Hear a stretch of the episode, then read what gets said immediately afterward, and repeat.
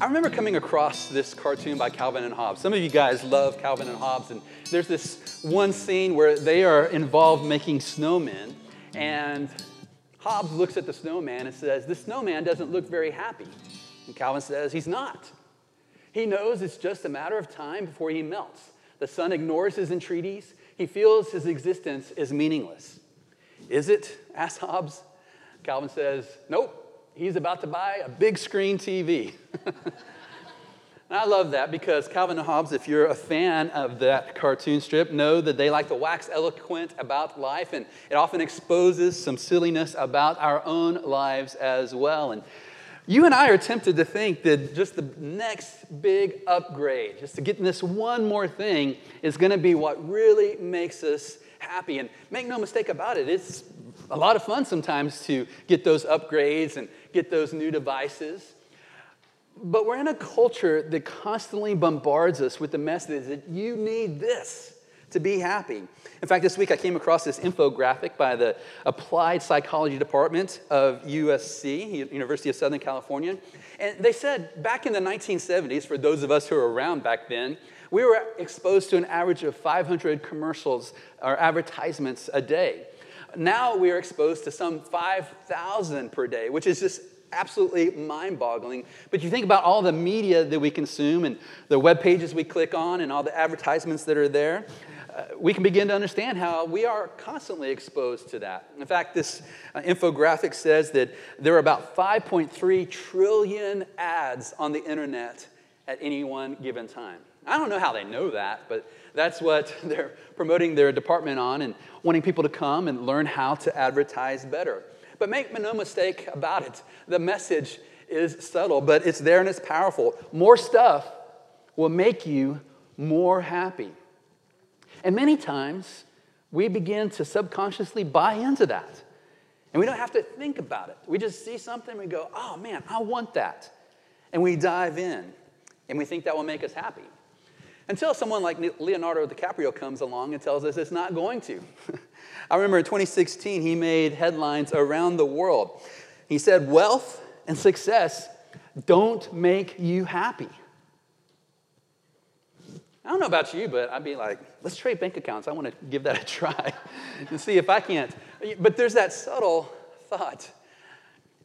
It's almost a panic when someone says something like this who has a lot more wealth and a lot more success than we do, and they say, you know what?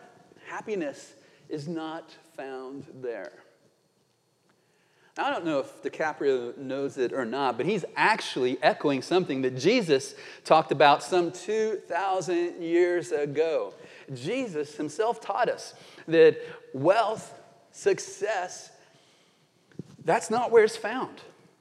And so we've been looking at that over the last couple of weeks, and we're going to call our study today Where Your Treasure Is. And we're going to dial in on just a, a, few particular verses that are set within a particular context. I'm going to remind us of that context in just a moment. But let's just come and, and pray before the Lord and ask Him to teach us. And let me just give you a heads up Jesus is going to make us a bit uncomfortable today. he, he's not going to shy back from challenging us to go deeper in our discipleship and, and following Him. And so He's going to talk about where our treasure is. So let's, let's just know that that's what He's going to talk about, and let's come before the Lord and, and ask Him to work in us that which is pleasing in His sight this day. Let's pray. Lord, you know well how constantly we are bombarded with the message that more stuff will make us more happy. And you sent the Lord Jesus Christ to do, among other things, getting this thought before us that no, that is not true. More things do not mean more happiness. More wealth, more success does not mean more happiness.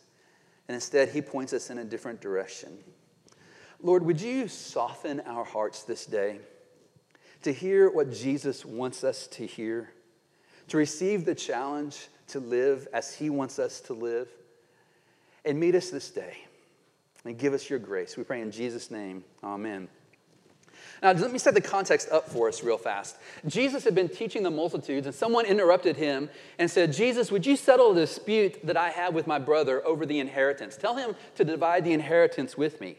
And so Jesus uses this as a teaching point, and he says, Watch out, be on your guard against all kinds of greed, for life does not consist in the abundance of possessions. Jesus wants us to know that our soul is more important than our stuff. So he tells us to watch out. And this actually launches, his, launches Jesus into a parable. And you remember, if you were with us, the parable of the rich fool. He talked about how this rich, wealthy landowner had a bumper crop. And it was just coming in like crazy. And he didn't know what to do with all this surplus. And so he said, This is what I'm going to do. I'm going to tear down my barns and my storehouses, and I'm going to build bigger ones so I can put it all away and say to myself, Chill out, take it easy, relax. You got it made in the shade for years to come. And Jesus says, God comes to that man in that moment and says to him, You fool. Today, your life will be required of you. And what then will become of everything that you've accumulated? And then Jesus ends that parable with this statement So is the one who lays up treasure for himself and is not rich toward God. This is meant to be a warning from Jesus to, to sober us up. And so he uses that phrase, rich toward God. What does that mean? Well, then Jesus then begins to unpack it. And he tells his disciples these words I tell you, do not be anxious about your life. We looked at this last week in that study about life and anxiety in the presence of God. And he says, I don't want you to worry about what everyone else worries about. Instead, this is what I want you dialed in on. Instead, seek first his kingdom, God's kingdom, and all these things will be added to you. So that's the context of where we're going today. And this is what Jesus says next in verse 32. He says, Fear not, little flock. As he pulls his disciples around to them, tells them he wants them to live radically and generously, to trust in God, to seek his kingdom, and God will take care of you. He says, Fear not, little flock. And then he gives the reason for. Here's the connect. This is why Jesus thinks they should not be afraid to live like he's calling them to live. He says, Fear not, little flock, for it is your Father's good pleasure to give you. And before we see what God wants to give, let's just think about what he's saying here. Don't fear because it's God's good pleasure. It's not simply God's pleasure, but it's God's good pleasure, something that gives him deep joy. Something that just gets his energy going because he's so excited to give this to us. What is that? Fear not, little flock, for it is your Father's good pleasure to give you the kingdom. Now, how do you respond emotionally when Jesus says this? I think for many of us, this gif of this confused girl kind of hits home. Jesus says, Fear not, little flock, for it is your Father's good pleasure to give you the kingdom. And we're like, I feel like this should be hitting me more than it does. Why is this such good news, Jesus? Well, remember, Jesus talked about the kingdom over and over again. In fact, he couldn't stop talking about it. This was the focus of his ministry. In fact, when we open the Gospel of Mark, the first chapter, this is how he introduces Jesus to us. He says, Jesus came into Galilee proclaiming the gospel of God. That word gospel meaning good news.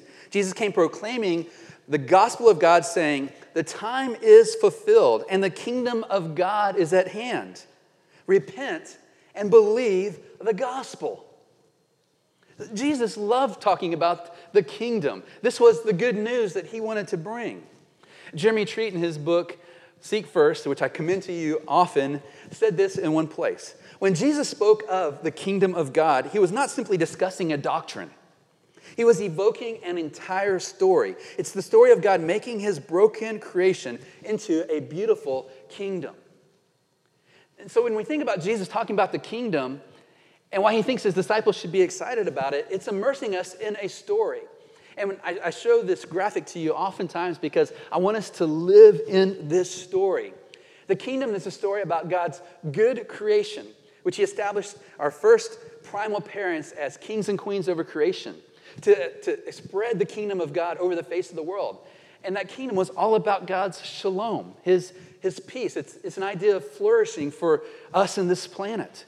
But with the story, humanity rebels against God, and God sends his son Jesus to redeem us from the curse of living by ourselves and, and to bring about the kingdom of God. And so, that coming kingdom that Jesus is excited about, that he wants to, to talk about, that he thinks his disciples should get pumped about, is that coming kingdom in which God restores this world to its place of flourishing.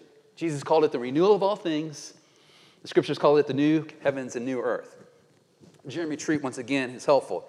He says, Salvation is aimed at recovering Eden and the Edenic vision of God's reign over all the earth. The kingdom is about God's reign over every nook and cranny of this planet. So that's what Jesus is talking about here when he says, Fear not, little flock, for it is your Father's good pleasure to give you the kingdom. Jesus thinks this should hit home for us, that we should be excited about. Now, I asked my daughter Miranda if I could share this illustration. There's one year at Christmas when, those of you know my daughter Miranda, she gets excited and she's really embarrassed right now, but she, she told me I could talk about this. She gets really excited at gift giving time. And one year at Christmas, my oldest son Justin was opening a present and she just couldn't contain it. He started opening the box and he looked up at her and a look of surprise and she's like, What is it? And my son Justin said, It's a box. And she's like, What color is it? and she just, she, her excitement could hardly be contained. And then there was that time when she got to open her present and she just went crazy. I, I think I showed this graphic to you guys a couple years ago. She just was so delighted. Giving my daughter presents is the easiest thing in the world because you could just give her, um, I don't know, a dog bone for a dog and she would be, be pumped about it. And you see my son there, Justin, he's like closing his ears because of the volume of squeal coming out of my daughter. And she just went crazy. I don't, I mean, it's just easy.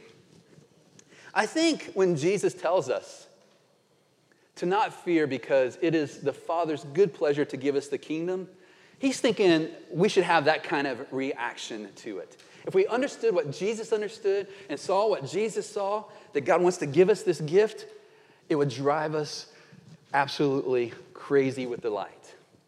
And so Jesus gives them that piece of advice.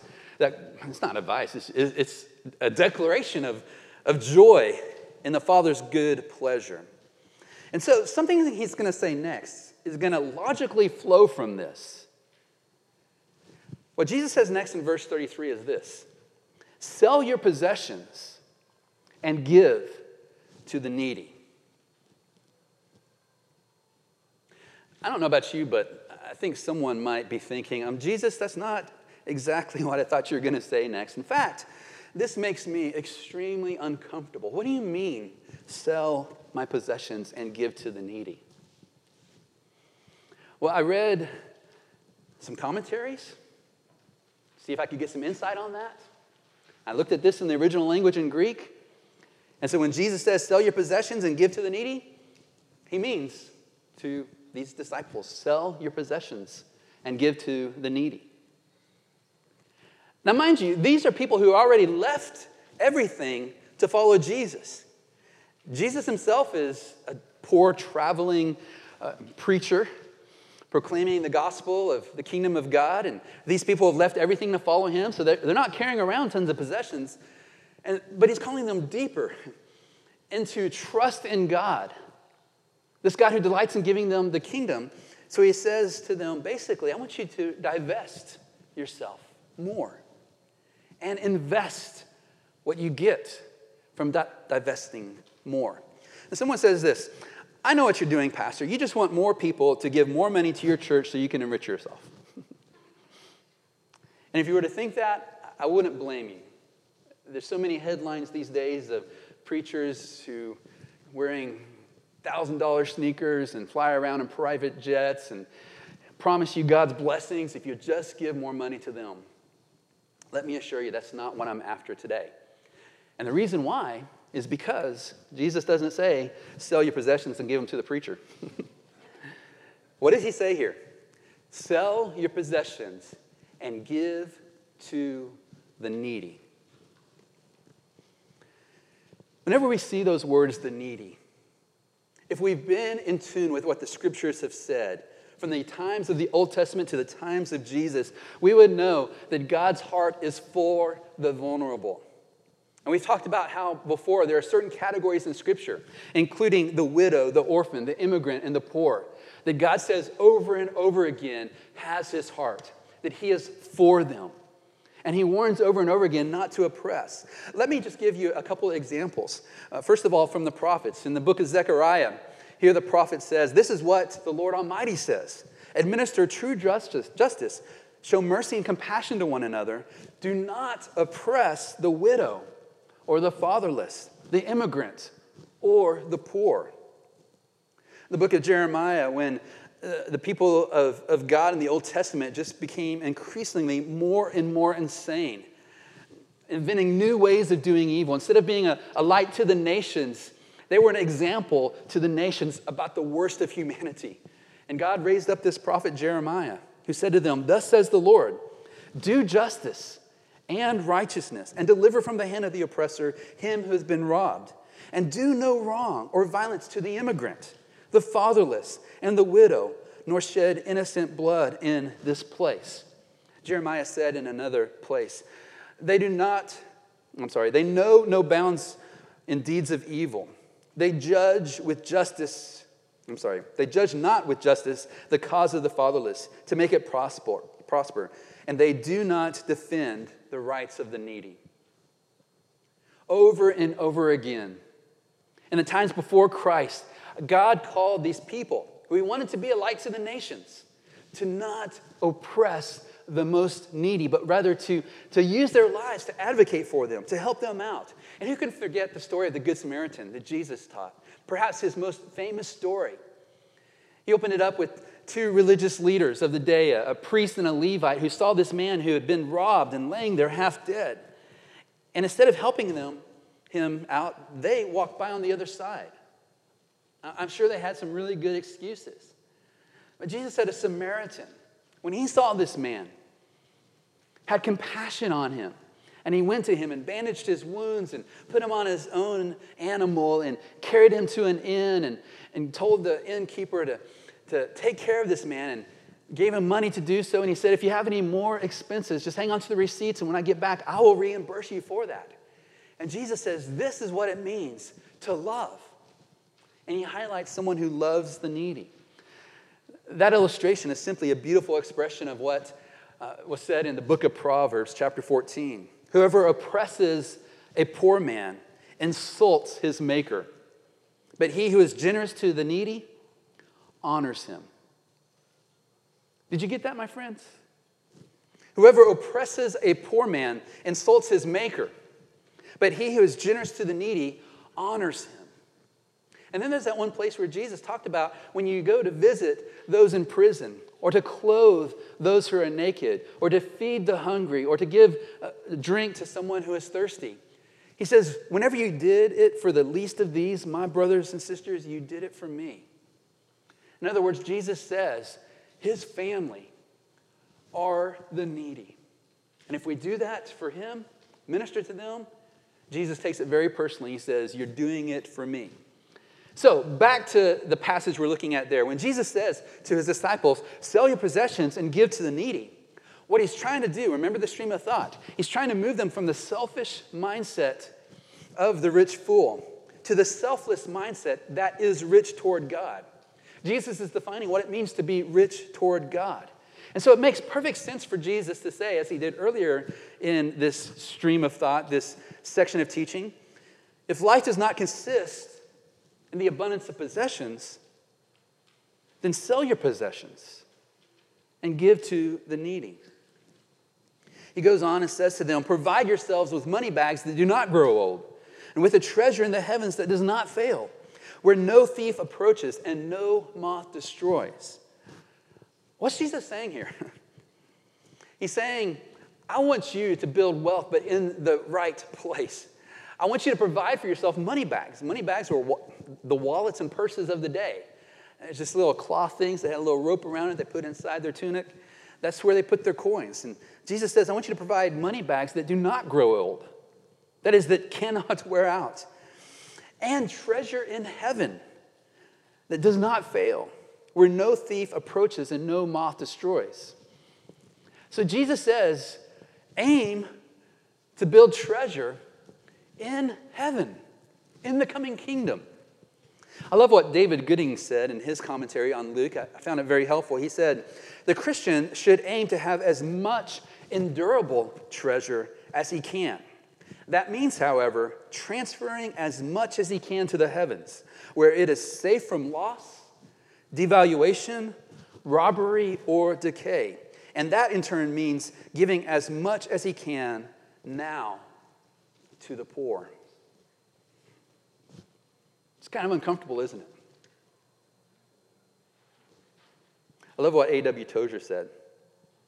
He said, Any temporal possession can be turned into everlasting wealth. Whatever is given to Christ is immediately touched with immortality. Remember how Jesus said you give to him?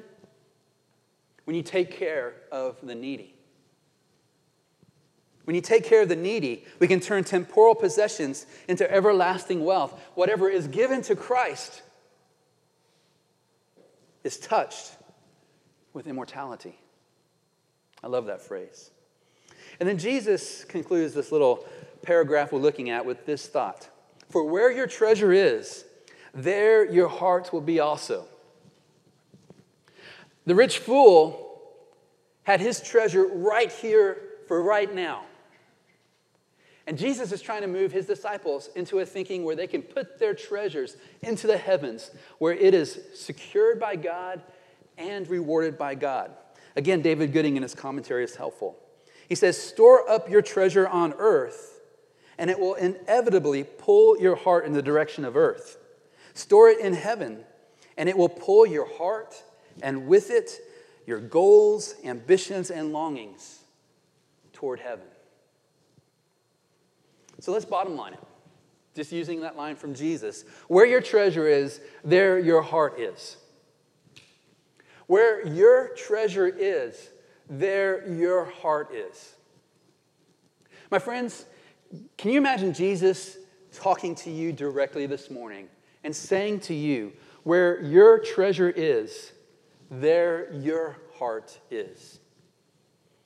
What is he wanting you to see this morning? Randy Alcorn, who's written on this issue, said, As surely as the compass needle follows north, your heart will follow your treasure. So let me just give us a, a, few points of application this morning, and I have to start with this point of application. Let's root ourselves in God's grace, not in guilt. I know when you hear these words, you're tempted to go, oh, man, I'm not giving to the poor as I ought. And, and the thought is, I just need to rectify that. And, we're acting out of guilt. I, know when I was giving myself to this study this week, that was my reaction. Oh, I can do more. But I was motivated by guilt. And so, what does it mean to root ourselves in God's grace and not in guilt? You see, if we're just rooting ourselves in guilt, we, we might make a, a temporary change this week. We might decide to, to give to the poor the needy this week, but after that, our conscience becomes kind of clear for a little bit and we're, we're good. But if we were to root ourselves in God's grace, we're rooting ourselves in the gospel story of Jesus. The Apostle Paul, writing to the Corinthians, said to them these words For you know the grace of the Lord Jesus Christ that though he was rich, yet for your sake he became poor, so that you, by his poverty, might become rich. And my friends, this, this verse should not be taken out of the context in which it is given. The Apostle Paul knows that the wealth that Jesus wants to give to you and me is in his kingdom.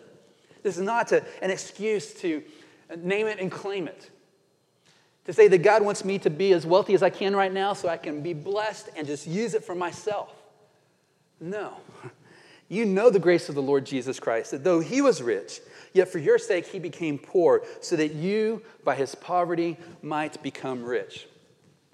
Listen to what Tim Keller says, as pastor and author of the book Counterfeit Gods. He said, When you see him dying to make you his treasure, that will make him yours. Money will cease to be the currency of your significance and security, and you will want to bless others with what you have. To the degree that you grasp the gospel, money will have no dominion over you. Think on his costly grace, how he poured out his wealth for you. Let's take that word money out and use that word possessions that Jesus used for his disciples.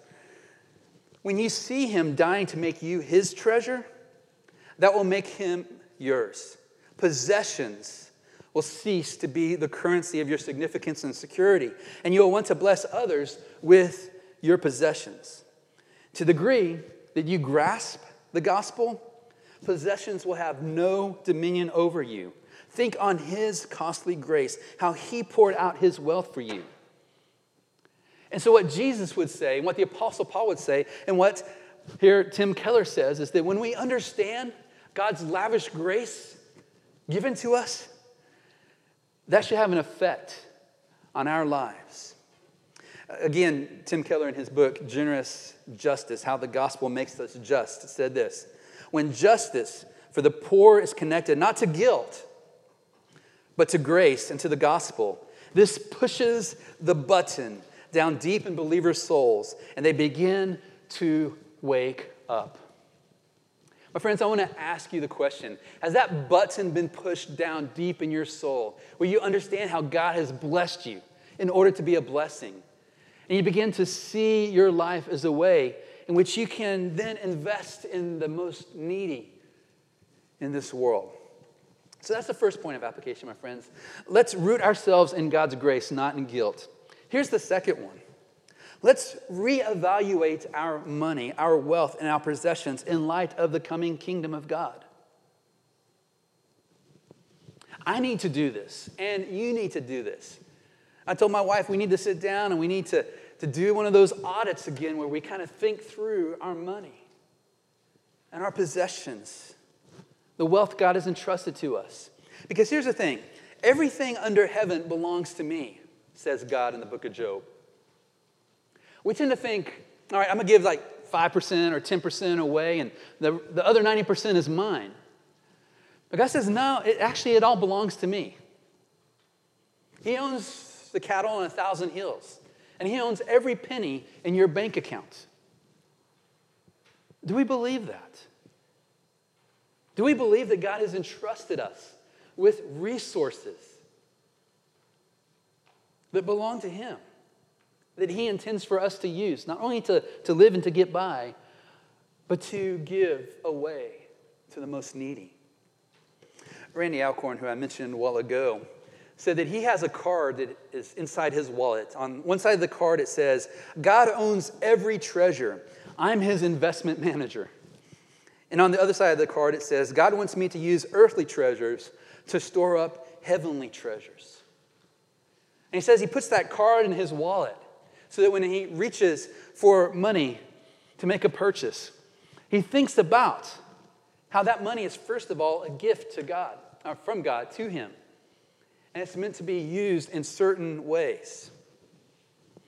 The Apostle Paul, writing to his young protege in the faith, Timothy, Timothy, who was entrusted with leading churches, told Timothy to say this As for the rich in this present age, charge them not to be haughty, nor to set their hopes on the uncertainty of riches, but on God, who richly provides us with everything to enjoy. They are to do good, to be rich in good works, to be generous and ready to share thus storing up for themselves treasure as a good foundation for the future, so that they may take hold of that which is truly life. Here, Paul says to Timothy, I want you to, to tell these young communities of Jesus followers, those who have resources, not to put their trust in them, but rather to divest and invest in the right places. So, my friends, I need to ask a question. I'm going to apologize ahead of time. Because it's one of those questions that we really don't want to be asked. But it came to my attention as I was preparing this, and the Lord was asking me this question before He's now asking you. You ready? Here's the question What if God prospers me, not to raise my standard of living, but to raise my standard of giving. That's uh, Randy Alcorn asked this question, so it's coming from him. but what if God prospers you and me? Not so much that we can raise our standard of living, as much as to raise our standard of giving.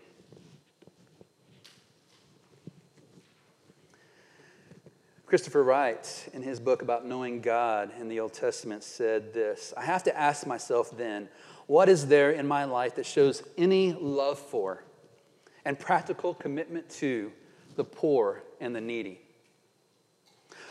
Whatever else I do, can I see that God's concern for the weak and the poor is reflected at all in my praying, thinking, giving, and doing? The Apostle John said, If anyone has the world's goods, I think that would apply to all of us. if anyone has the world's goods and sees his brother in need, yet closes his heart against him, how does God's love abide in him? Little children, let us love, let us not love in word and or talk, but in deed and in truth. As I was thinking about this verse in, in preparation, I remember at times in my life where I closed my heart against people who were in need. And as we prayed early in the service, God, remember not the, the sins of my youth.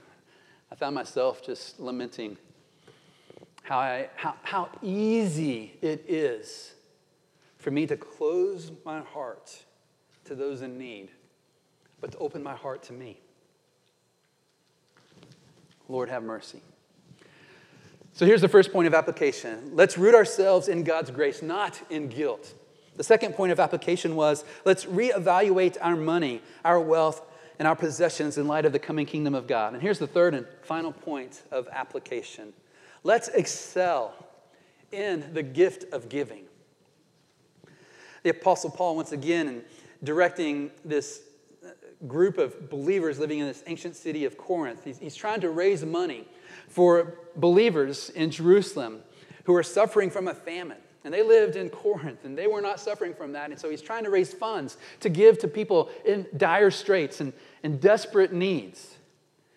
And he says to them, Since you excel in everything, in faith, in speech, in knowledge, in complete earnestness, and in the love we have kindled in you, see that you also excel in this grace of giving. He's saying, in other words, you guys are nailing it. You're excelling in, in so many ways as you seek to follow Jesus. But see to it, especially, see to it also that you excel in the gift, this grace of giving. And so the question then becomes for us how can I put my possessions to work for the interest of God's kingdom? How can I excel in the grace of giving? If Jesus says to his disciples, I want you to rejoice because it's your Father's good pleasure to give you his kingdom. And Jesus thinks that in light of that, we should be willing to get rid of some stuff and some of our wealth. In other words, to make ourselves more poor so that others can have a bit more.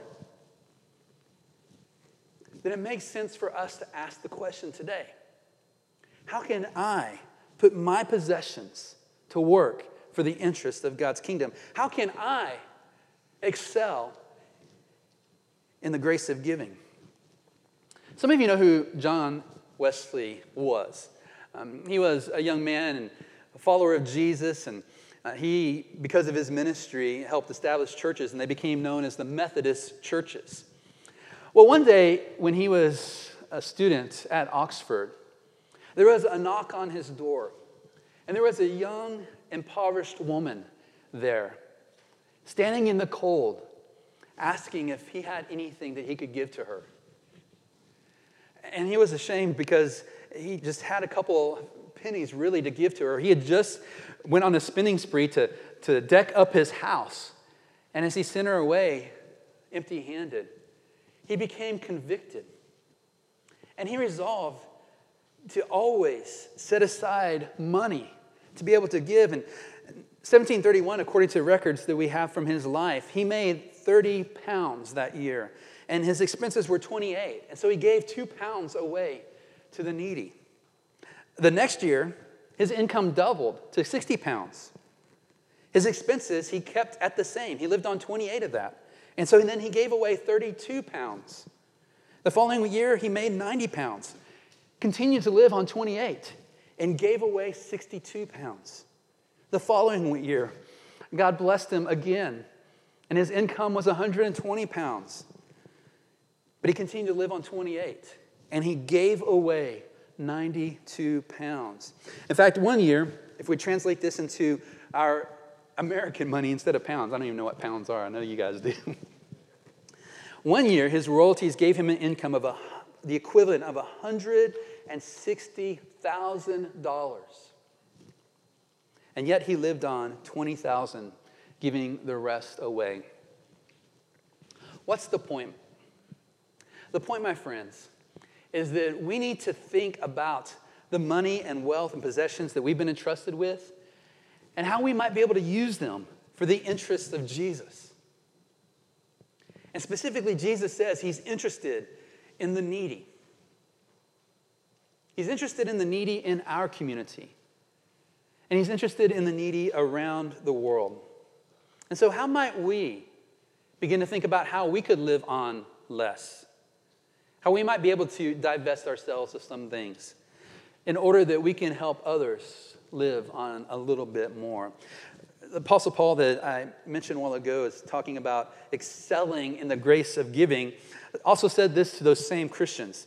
He said, Remember this whoever sows sparingly will also reap sparingly, and whoever sows generously will also reap generously. Each of you should give what you have decided in your heart to give not reluctantly or under compulsion, for God loves a cheerful giver. As he comes to them saying, hey, let's raise some money to give to those who are suffering need, for, for need in this famine. Just determine in your heart to give and to give generously. But I'm not wanting you to do it reluctantly. And I don't want you to do it as if you're feeling compuls- uh, compelled to do so, or under compulsion. But, but just remember, God loves a cheerful giver. And then he goes on and says this. And God is able to, listen, listen to this. This kind of blew my mind when I saw this because I'd read this passage a bunch of times and it didn't register until this week when I saw it again. God is able to bless you abundantly so that in all things, at all times, having all that you need, you will abound in every good work. As it is written, they have freely scattered their gifts to the poor. Their righteousness endures forever. And then he said this You will be enriched in every way to be generous in every way. And through us, your generosity will result in thanksgiving to God. So, how about this, my friends? How about making a grace giving fund devoted to the poor? I'm not asking you about giving to the church. I'm asking, would you take inventory of your life and to think about how you can set aside some of your possessions, some of your wealth, some of your money, and give it directly to the poor or to organizations helping out the poor? I think that would be a good application of what Jesus is getting at in the life of his disciples in this passage. Some of you are doing this already. Let me encourage you. You're doing exactly what Jesus wants you to do. I know some of you give generously. And let me just say, you're nailing it. Let's do so more and more. But maybe for some of us, this is a wake up call. And we realize, you know what? I have been thinking about my money, my wealth, and my possessions as my own to be given to me just to make my life more easy. Let me encourage you to begin thinking about, in light of the gospel of Jesus, how you might become the grace of Jesus to someone in need. I remember not too long ago, I was talking with a college student who has no money, who is desperately poor, about an opportunity through an organization in Austin at just $4 a month to be able to supply a five gallon bottle of clean, fresh water to people on the southern border who are knocking on the door, who've been in camps waiting for months to seek entrance to the United States. And this young, poor college student said to me, $4? That's a no brainer. My friends, Jesus says he wants us to, to take care of the needy. And I wonder if we might say, of course, that's a no brainer. Friends, may God work in us, in you and in me, that which is pleasing in his sight.